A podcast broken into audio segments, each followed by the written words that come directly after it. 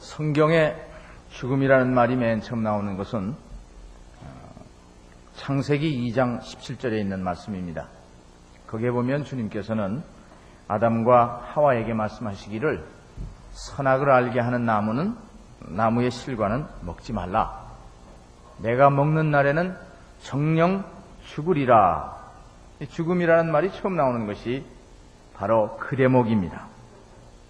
그런데 아담이 하와와 더불어 창세기 3장에 가면 이 금단의 과일을 먹습니다. 먹었는데 신기한 것은 그 자리에서 즉사를 하지 아니하고 하나님께서 정령 죽으리라 그랬는데 죽지 않았습니다.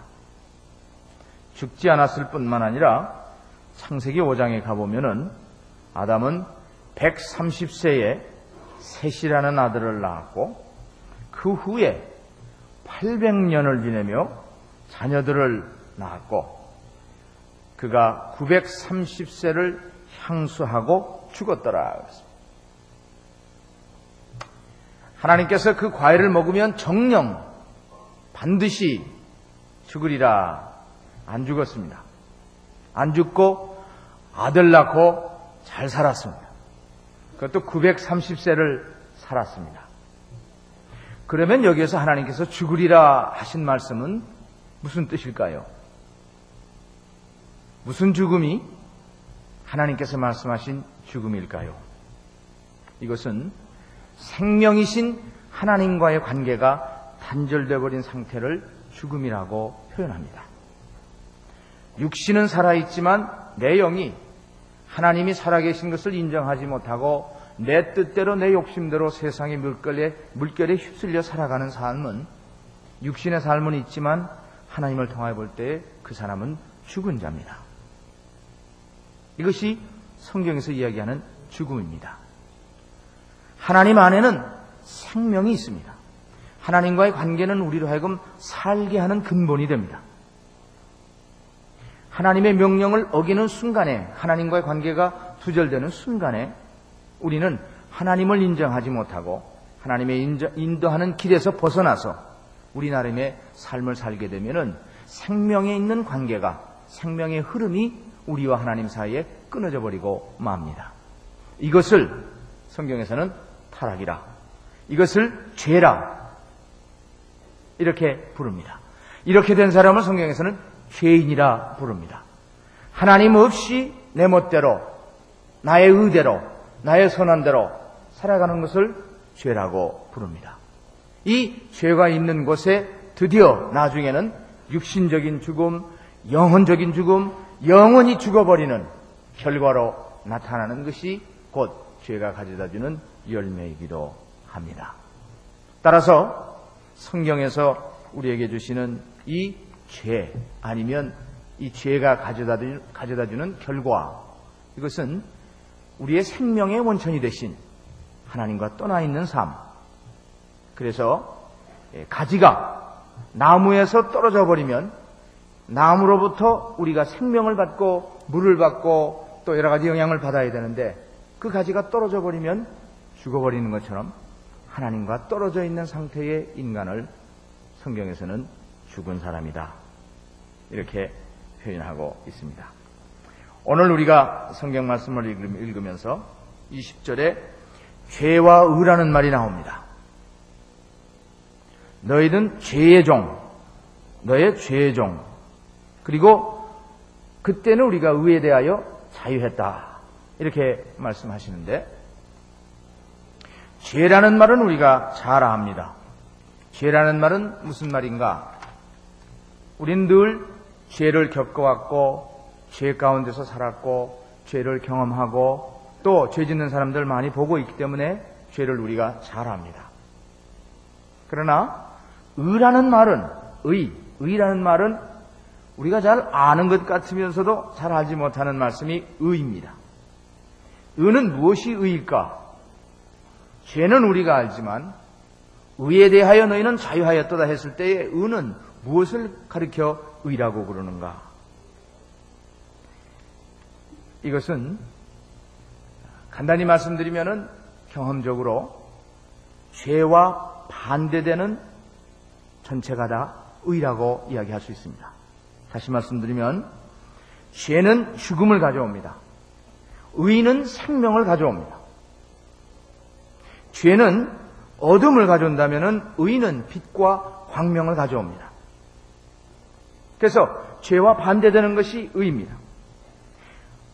죄가 마귀의 꾀임수에 우리를 빠지게 한다면은 의는 성령의 인도함으로 우리를 하여금 하나님을 알게 하는 것이 의입니다. 이렇게 얘기를 하자면 죄는 우리가 잘 압니다. 그러나 의는 우리가 잘 모릅니다. 즉 죄가 다스리는 삶을 죄인이라 그러면은 이렇게 의가 다스리는 삶을 의인이라 그럽니다. 하나님이 다스리는 삶을 의인이라 그럽니다. 죄가 다스리는 삶을 죄인이라 그럽니다. 그런데 우리가 이 의를 잘 모르는 이유는 우리가 의의 생활을 안 해봤기 때문입니다. 의라는 것은 지식적으로는 알고 우리가 상식적으로는 알고 교리적으로는 압니다. 그러나 의라는 생활, 즉 하나님이 지배하시고 광명이 지배하시고 생명이 지배하는 삶을 살아본 경험이 없기 때문에 아니면 이제 살기 시작했기 때문에 그 의라는 것을 신학적으로나 교리적으로나 여러 가지 정의를 하려고 노력을 하지만 우리가 납득이 되도록 확실히 우리의 심령 속에 깨달아지지 않는 이유는 우리가 죄 속에서 살았던 것처럼 의 속에서 살아본 경험이 적기 때문에 의라는 생활을 잘 모릅니다. 이것이 의와 죄의 차이입니다. 의라는 것은 생명을 뜻합니다. 하나님의 원천인 그곳에 우리가 갔을 때에 하나님은 우리를 하나님께서 축복하셔서 에덴 동산 죄가 들어오기 전에 하나님과 더불어 밀접한 관계 속에서 살았던 그 삶이 의의 삶입니다.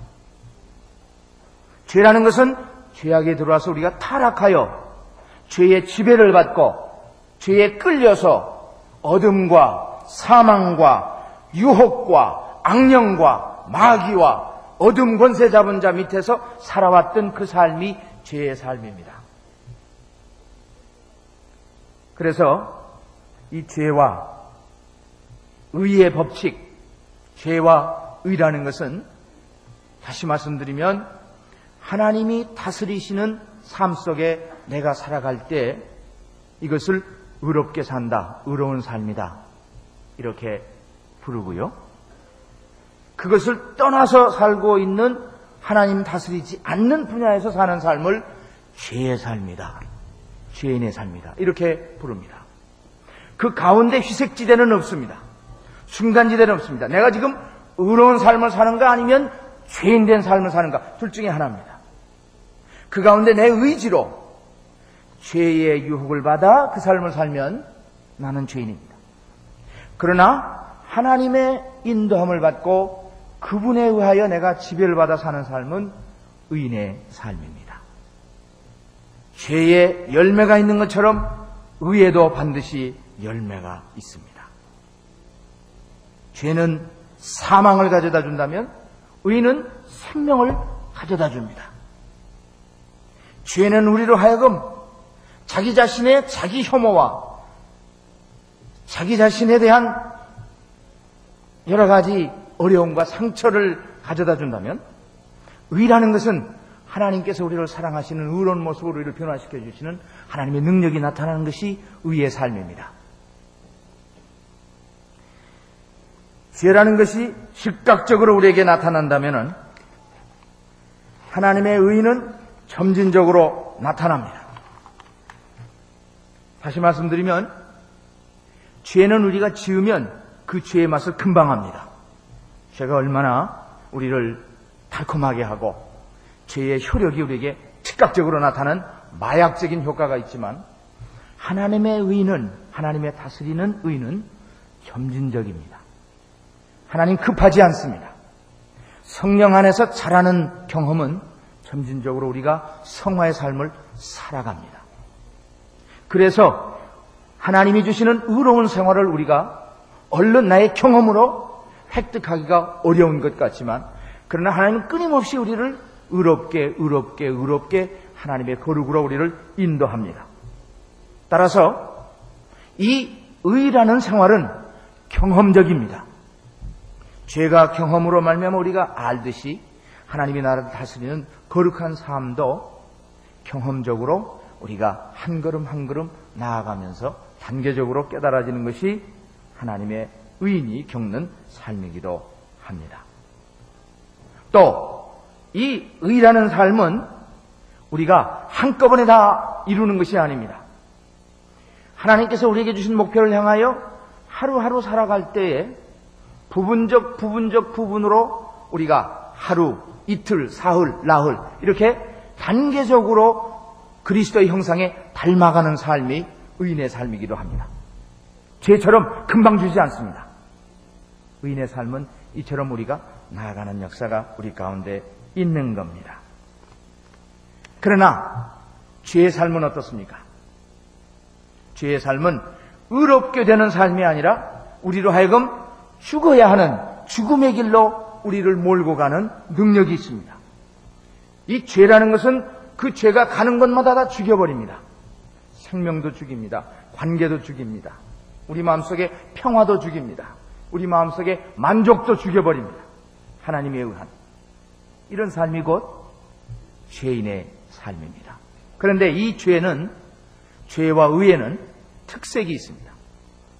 이 죄와 의에도 끌어당기는 능력이 있습니다. 끌어당기는 능력이 있어서 누구나 죄의 맛을 보면 죄의 종이 됩니다. 누구나 의의 맛이 보면 의의 종이 됩니다. 이런 흡인력이 있습니다. 그래서 20절 말씀을 읽어보시면 종이란 말이 나옵니다. 우리 20절을 한번 같이 읽어보시겠습니다. 시작.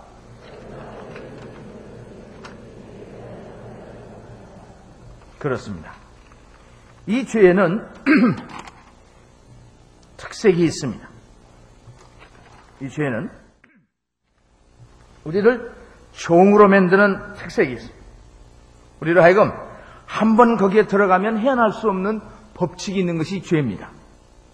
그래서 죄의 종으로 그렇잖아요? 너희가 죄의 종이 되었을 때는 위에 대하여 자유하였느니라. 우리가 죄의 종이 되었을 때는 하나님이 다스리는 삶에서 우리가 관계가 없는 삶을 살았습니다.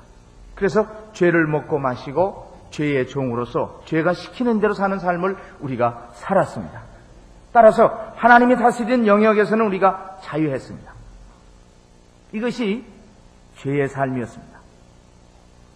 이 죄의 삶 가운데서는 우리가 나의 육신의 정욕과 세상의 흐름과 여러 가지 세상의 유형 속에서 유, 행 속에서 우리를 맡겨 살아버리는 그런 삶 속에서 세상 사람들이 살아갑니다. 그러나 하나님이 주시는 의에 대해서는 우리와 관계없는 그런 삶을 삽니다. 하나님이 나를 다스리지 않는 삶 속에서 우리가 산다 하는 이야기입니다. 우리가 흔히 듣는 음, 말 가운데 어, 예수 믿으면서 뭐 그 사람도 세끼 밥 먹고 잘 살고 나도 세끼 밥 먹고 잘 사는데 뭐 특별히 예수 믿어서 좋은 것이 무엇이 있느냐? 너나 나나 똑같이 사는데 이런 얘기를 우리가 흔히 듣습니다. 그러면서 오히려 죄를 짓고 세상에서 죄의 열매를 마시면서 먹으면서 아주 행복하게 사는 사람들이 많이 있습니다. 이 차이를 우리가 무엇으로 어, 해, 설명할 수가 있겠습니까? 죄에 대하여 죄가 주는 기쁨과 그 맛이 있다면은 의가 주는 기쁨과 맛은 죄가 주는 기쁨과 그 맛과는 비교할 수가 없습니다. 저는 35년 어, 동안 세상의 삶을 살던 사람입니다. 세상에서 사업하고 세상에 있는 모든 어, 재미와 이런 것들을 나의 최고의 것으로 어, 느끼고 살던 사람입니다. 그런데 제가 예수를 믿고 난 다음에 주님 안에서 주는 그 기쁨이 얼마나 지극한지 저는 거의 지금 20년 동안 세상을 돌아보지 아니하고 주님 주시는 그 기쁨 속에서 보람 속에서 살아갑니다. 저희 친구들이 옛날에 저 친구들 사귀던 친구들이 저를 만나보면 이야기를 합니다. 야, 골프도 치고 술도 좀 먹고 어떻게 좀 이렇게 놀면서 예수 믿어야지 어떻게 이렇게 외길로만 가느냐. 그랬을 때에 제가 그들에게 주는 답변은 늘 이런 답변입니다. 세상에서 골프 치고 술 마시고 하는 그 재미, 그것도 재미지만 그것은 어린아이가 가지고 있는 재미다. 내가 지금 느끼고 있는 이 보람과 기쁨은 그것과는 비교할 수 없는 기쁨이기에 내가 술을 억지로 안 먹으려고 해서 안 먹는 게 아니라 어린아이들의 장난이기 때문에 내가 술을 마실 매력을 느끼지 않습니다.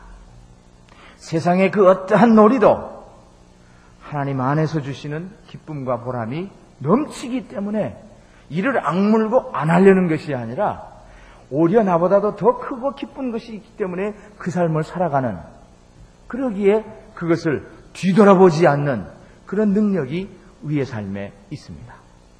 이것처럼 죄가 우리를 지배하면 죄가 주는 열매를 죄가 주는 식량을 먹게 되고 의가 우리를 지배하면 의가 주는 열매를 우리가 또한 먹게 됩니다.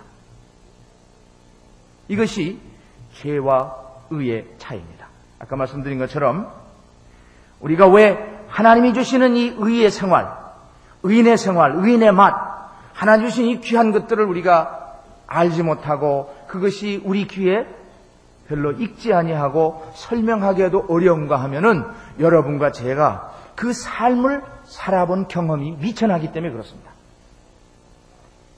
그 삶을 오래 살면 오래 살수록 그 맛을 깊이 알면 알수록 의가 지배하는 삶이 얼마나 우리에게 승리가 되고 능력이 있다는 것을 깨닫게 됩니다.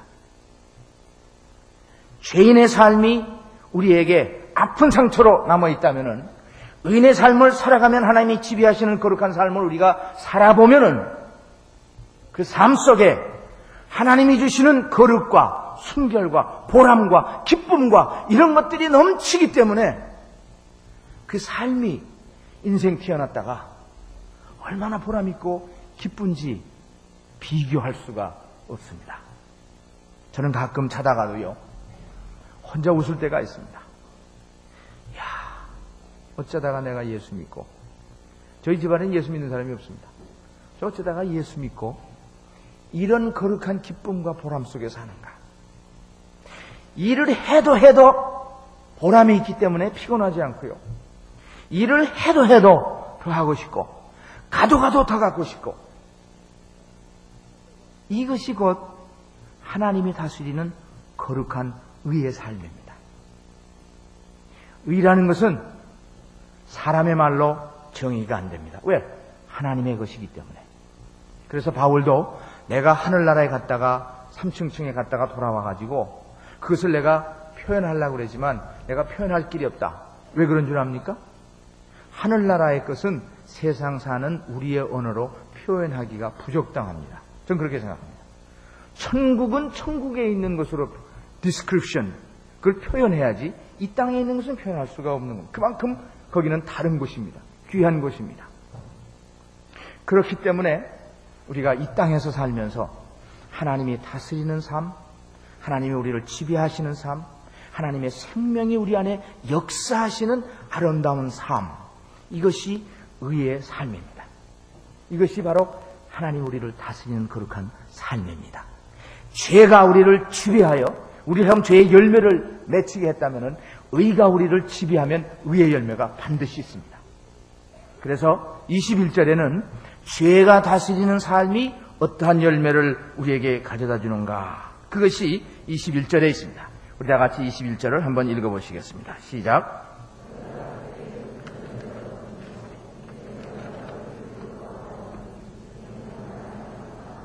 그렇습니다. 두 가지입니다. 너희가 죄의 종이 되어서 죄 속에 살 때에는 어떠한 결과를 가져왔느냐? 첫째는 부끄러움, 두 번째는 사망입니다. 이것이 죄가 가져다 주는 결과입니다. 죄가 처음에는 좋은 것 같지만 그것을 우리가 나를 지배하도록 만들어 버리면 가져오는 것은 결국은 부끄러움입니다. 현대인을 특징 지어서 이야기하기를 부끄러움을 알지 못하는 세대다. 이렇게 표현한 사람이 있습니다. 점점 부끄러움을 몰라가요. 뭐 이 사람도 그러고 이 사람도 그러고 이 사람도 그러고 가치관이 타락하고 도덕관이 타락하고 윤리가 땅에 떨어지고 그것이 당연한 것이 되어버리고 맙니다. 왜 그렇습니까? 죄라는 그 놈이 죄라는 그 세력이 다스려서 그로 하여금 부끄러운 일을 행하되 자기만 행하지 아니하고 남에게도 그 그것을 자랑 삼아 시키는 세대가 되어버리고 말았습니다. 부끄러움을 몰라요.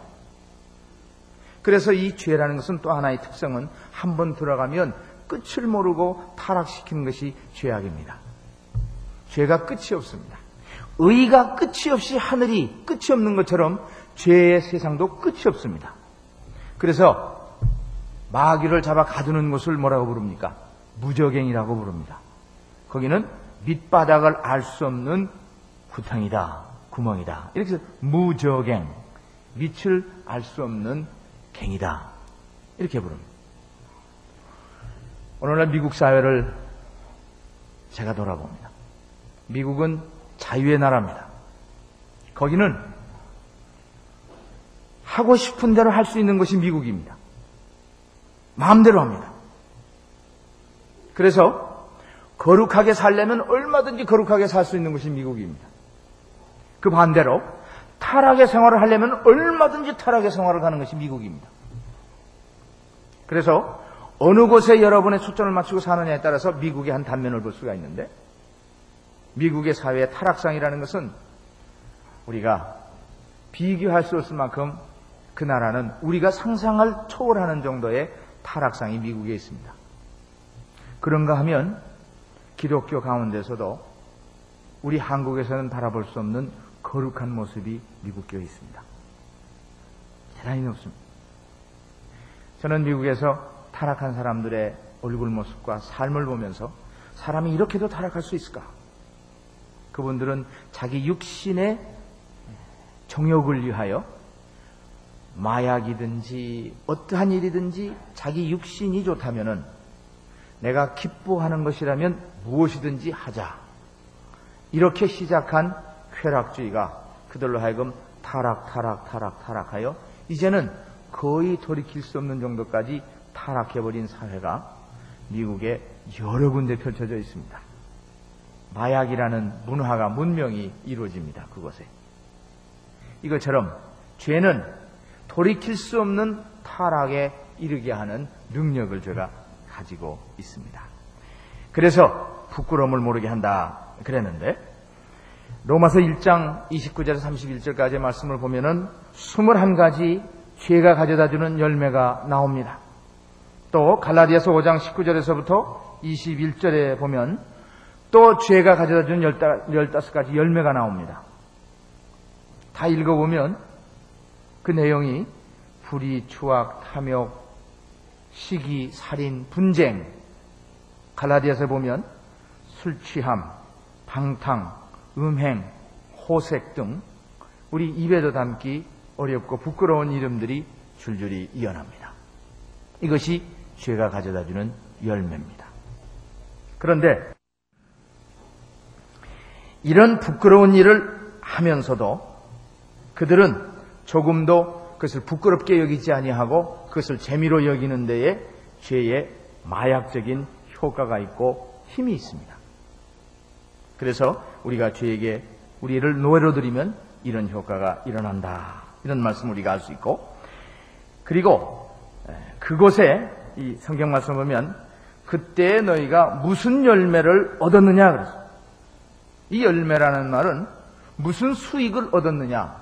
영어로 얘기하면 무슨 benefit. 그곳에서 효, 어, 이 수익을 얻었느냐, 이익을 얻었느냐, 이런 얘기. 그랬을 때에 그것이 가져다 주는 이익은 죽음이라는 이익, 이익이다. 결과는 죽음이라는, 결국은 자기가 가지고 있는 모든 것들이 허탕하고 허무한 것으로 돌아가 버리는 nothingness, 아무것도 없는 것으로 돌아가 버리는 결과를 가져오는 것이 죄의 결과다. 이런 이야기입니다. 제가 아는 한 목사님이 어느 날 갑자기 심장이 약해져서 60이 넘으셨기 때문에 급히 병원으로 이송이 됐습니다. 이송이 돼서 어, 병원 의사들이 급히 달려와서 충격요법으로 거의 죽음에 가까웠던 그분이 기사회생 살아났습니다. 겨우 목숨을 건져서 안정 상태에 들어가 있는 그분이 겨우 의식을 회복을 했는데 조금 안정하고 있는데 다시 똑같이 이와 같은 상태를 당한 분들이 어, 그옆 베드에 들어왔습니다. 그래서 의사와 간호원들이 급히 가 가지고 충격요법을 하고 그, 그분의 심장을 되살리려고 노력을 합니다. 그래서 주의 깊게 지켜보고 있던 음, 그분이 듣고 있던 그분이 갑자기 옆에 있는 베드가 조용해지는 것을 느낍니다. 그래서 이분이 무슨 일인가 하고 귀를 열심히 기울여서 웬일인가 하고 기다리는데 의사들이 나가는 발자국 소리가 들리고 그 이후에 조용한 소리가 들려옵니다. 옆 침대에 들리지 않도록 아마 주의를 기울이면서 하는 소리 같은데 One gold watch 하나의 금시계 $25 아마 지갑을 세는 모양이죠? 지갑에 25불 그 다음에 뭐 무슨 크레딧 카드 이렇게 하나하나 세는 것을 듣습니다. 듣는 순간에 이 목사님이 깨닫는 것이 아하 저분이 숨이 끊어졌구나. 이제 그 간호원이 그분이 가지고 있던 재산이 뭔가를 셈하는구나. 그러면서 느껴지는 것이 이분이 느껴지는 것이 인생이 참 허무하구나. 끝나면은 남이 우리의 가지고 있던 재산을 기록을 해가지고 뭘 남겼다는 자기 소유가 아니라 남의 소유가 되어버리고 마는구나 하는 것을 죽음의 병상 곁에서 느끼면서 이분이 생각하는 것이 아하 세상에 나왔다가 떠나가는 마지막 순간에 나는 무엇을 남기고 갈 것인가 하나님께서 나에게 주신 생명을 찬양하고 그분 밑에서 나의 삶을 의롭게 성령의 인도하심 속에 살아가는 것이 나에게 가장 큰 축복이라는 것을 다시 한번 깨달았다는 그런 감정을 듣고 감동을 받은 적이 있습니다. 사랑하신 여러분들, 죄가 우리를 다스리면, 내가 나를 다스리면, 나의 욕심이 나를 다스리면, 결과는 부끄러움을 잃어버리고, 부끄러운 짓을 하되 부끄러움을 잃어버리고, 그 결과는 사망으로 찾아온다. 이것이 성경이 우리에게 주시는 진단입니다. 두 번째, 의가 다스리면 우리에게는 어떤 열매가 있겠습니까? 22절에 있는 말씀이 바로 의가 우리에게 다스리면 어떤 열매가 있겠다 하는 말씀인데 우리 다 함께 22절 읽어보시겠습니다. 시작.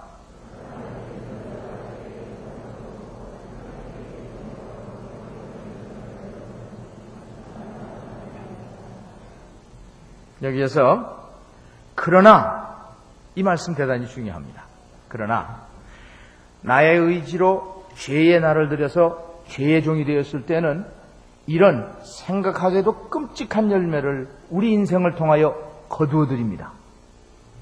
그러나 그렇지 아니하고 또 다른 선택이 있습니다, 우리에게. 또 다른 선택이.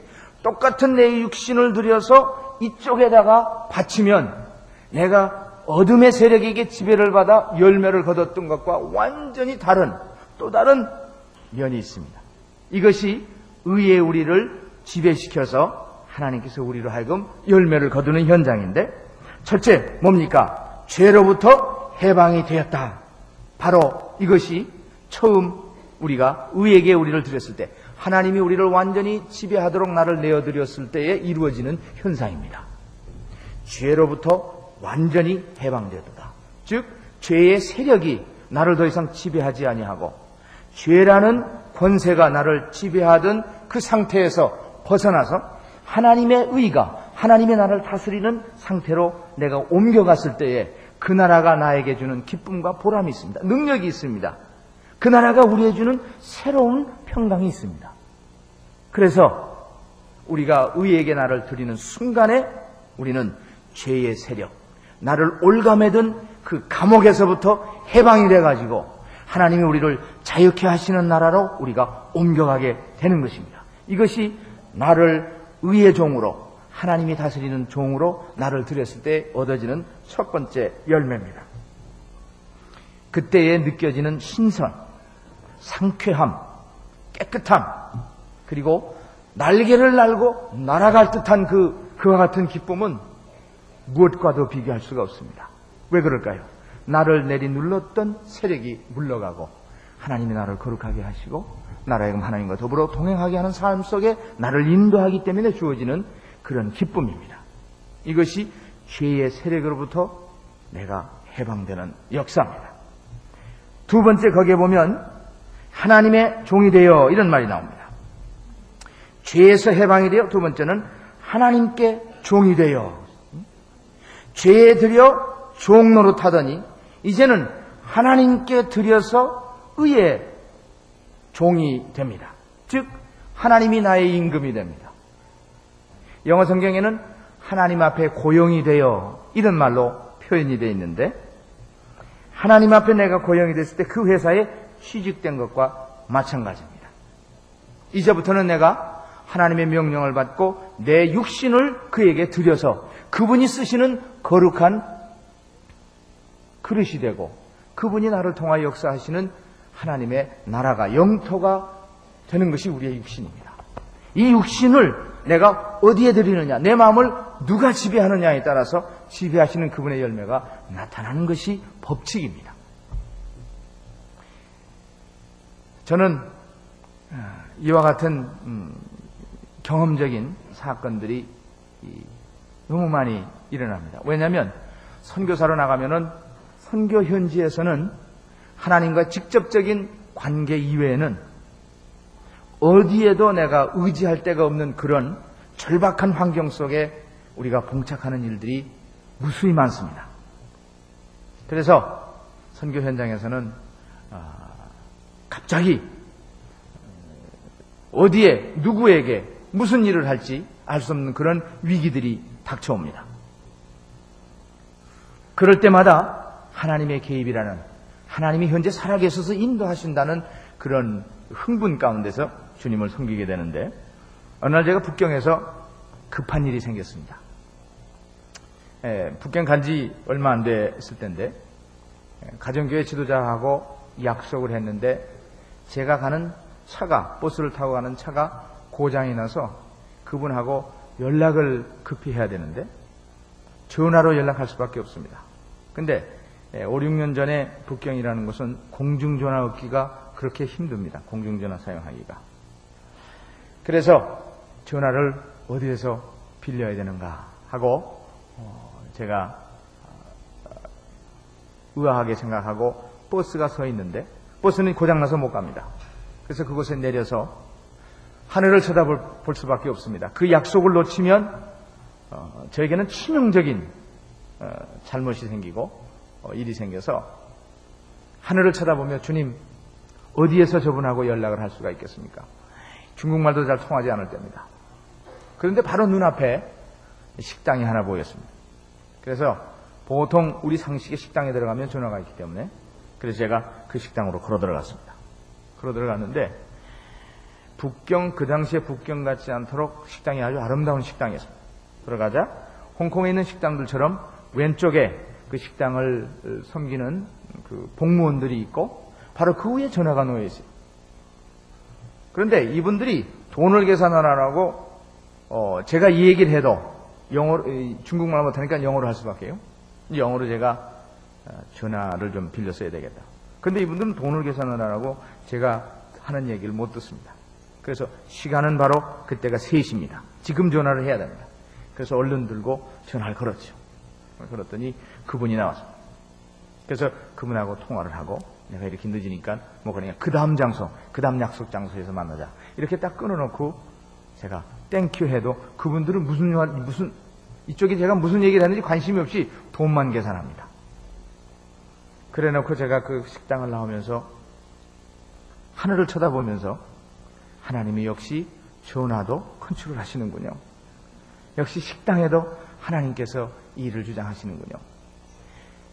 우리가 여기에서는 전화 쓰는 것이 당연하지만 이처럼 공경에 처해 있는 선교사에게 전화 한 통화는 생명라인과 똑같습니다. 바로 이럴 때에 보람을 느끼는 것은 하나님이 나의 주인이 된 것을 얼마나 감사히 느끼는지 모릅니다, 제가. 하나님이 나의 사장님이 되셨다는 생각이 저 안에 가득합니다. 그분에게는 다함이 없는, 그분에게는 가장 공평한 대접을 하고 그분에게 주시는 그런 보람과 이와 같은 것들은 세상의 그 무엇과도 바꿀 수 없는 축복이 됩니다. 그래서 저는 나의 남아있는 모든 것들을 다 그분에게 드려서 성령이 다스리는 삶, 하나님을 내가 섬기는 삶, 그분의 종으로 나를 불러줬다는 내 뜻대로 살지 아니하고 그분의 뜻대로 나를 인도하시는 거룩한 삶에 나를 드릴 수 있다는 것이 가장 축복입니다. 세 번째 거기에 보면 이 결과는 뭐냐? 이렇게 내가 하나님께 드리고 죄로부터 해방이 되면은 거룩함에 이르는 열매를 얻는다 그렇습니다. 이 결과는 수학은 열매는 거룩입니다. 즉 하나님이 거룩하니 너희도 거룩하라 하셨던 것처럼 우리가 이 땅에 살면서 하나님의 모습과 하나님의 인품과 하나님의 역사를 증거할 수 있는 산 증인이 됩니다. 왜 얼마나 위대한 일? 이것이 하나님이 다스리는 삶입니다. 이것이 하나님께서 우리에게 요구하시는 거룩의 열매입니다. 마지막으로 하나 더 거기 보면 이 마지막은 그랬어요. 이 마지막은 영생이다. 다시 말씀드리면 죄로부터 해방이 되고 그의 권세로부터 해방이 되어 하나님이 다스리는 삶의 우리 전체를 드리면 우리는 하나님이 거룩하시듯 우리는 성별된 따로 된 세상과는 분리된 그런 삶의 방식을 채택하고 그와 같은 현실 속에서 살게 되고 이것이 마지막에는 우리로 하여금 영생을 얻게 하는 하나님과 같이 살게 하는 놀라운 역사를 우리에게 이룬다. 이것이 바울이 우리에게 주시는 의의 삶의 열매입니다. 마지막으로 우리가 23절을 읽어보시면 이런 삶을 살면은 어떠한 결과가 나타나겠는가? 결론을 우리가 한번 같이 읽어보시겠습니다. 23절 시작.